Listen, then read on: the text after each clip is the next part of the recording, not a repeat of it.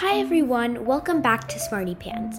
It's me, your favorite kid narrator, Pranamya, and today I'm going to be reading to you about our frosty friend, the beluga whale. Now, not all of our frosty friends live on the land. Some, like the beluga whale, live in the sea. Let's explore these chilly facts about this cool critter. Did you know beluga whales are also known as white whales? They are one of the most smallest species on Earth. These whales live in the cold coastal waters of the Arctic region. Belugas have large foreheads and flexible necks. They can nod and turn their head in all directions. These whales do not have a top fin. This allows them to swim under the ice.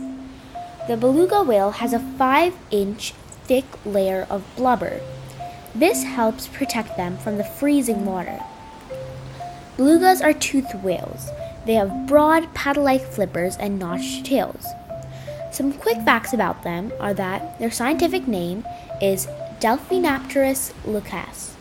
Their size is up to 30 feet long and their weight is up to 3,000 pounds or 1,361 kilograms.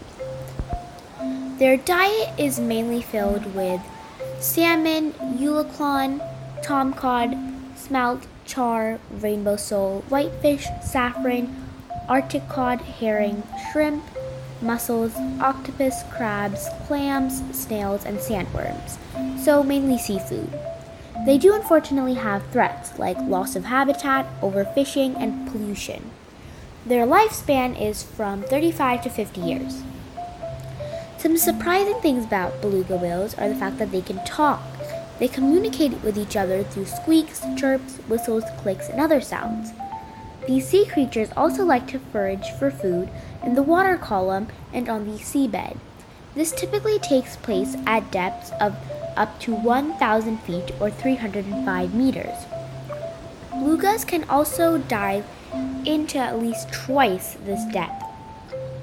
Belugas congregate and travel in groups from two to three as to as many as several hundred.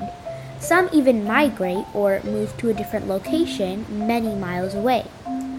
They are found close to the shore or in the open ocean.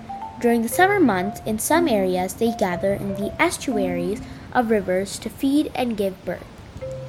What do you think of our frosty friend the beluga whale? Bye for now!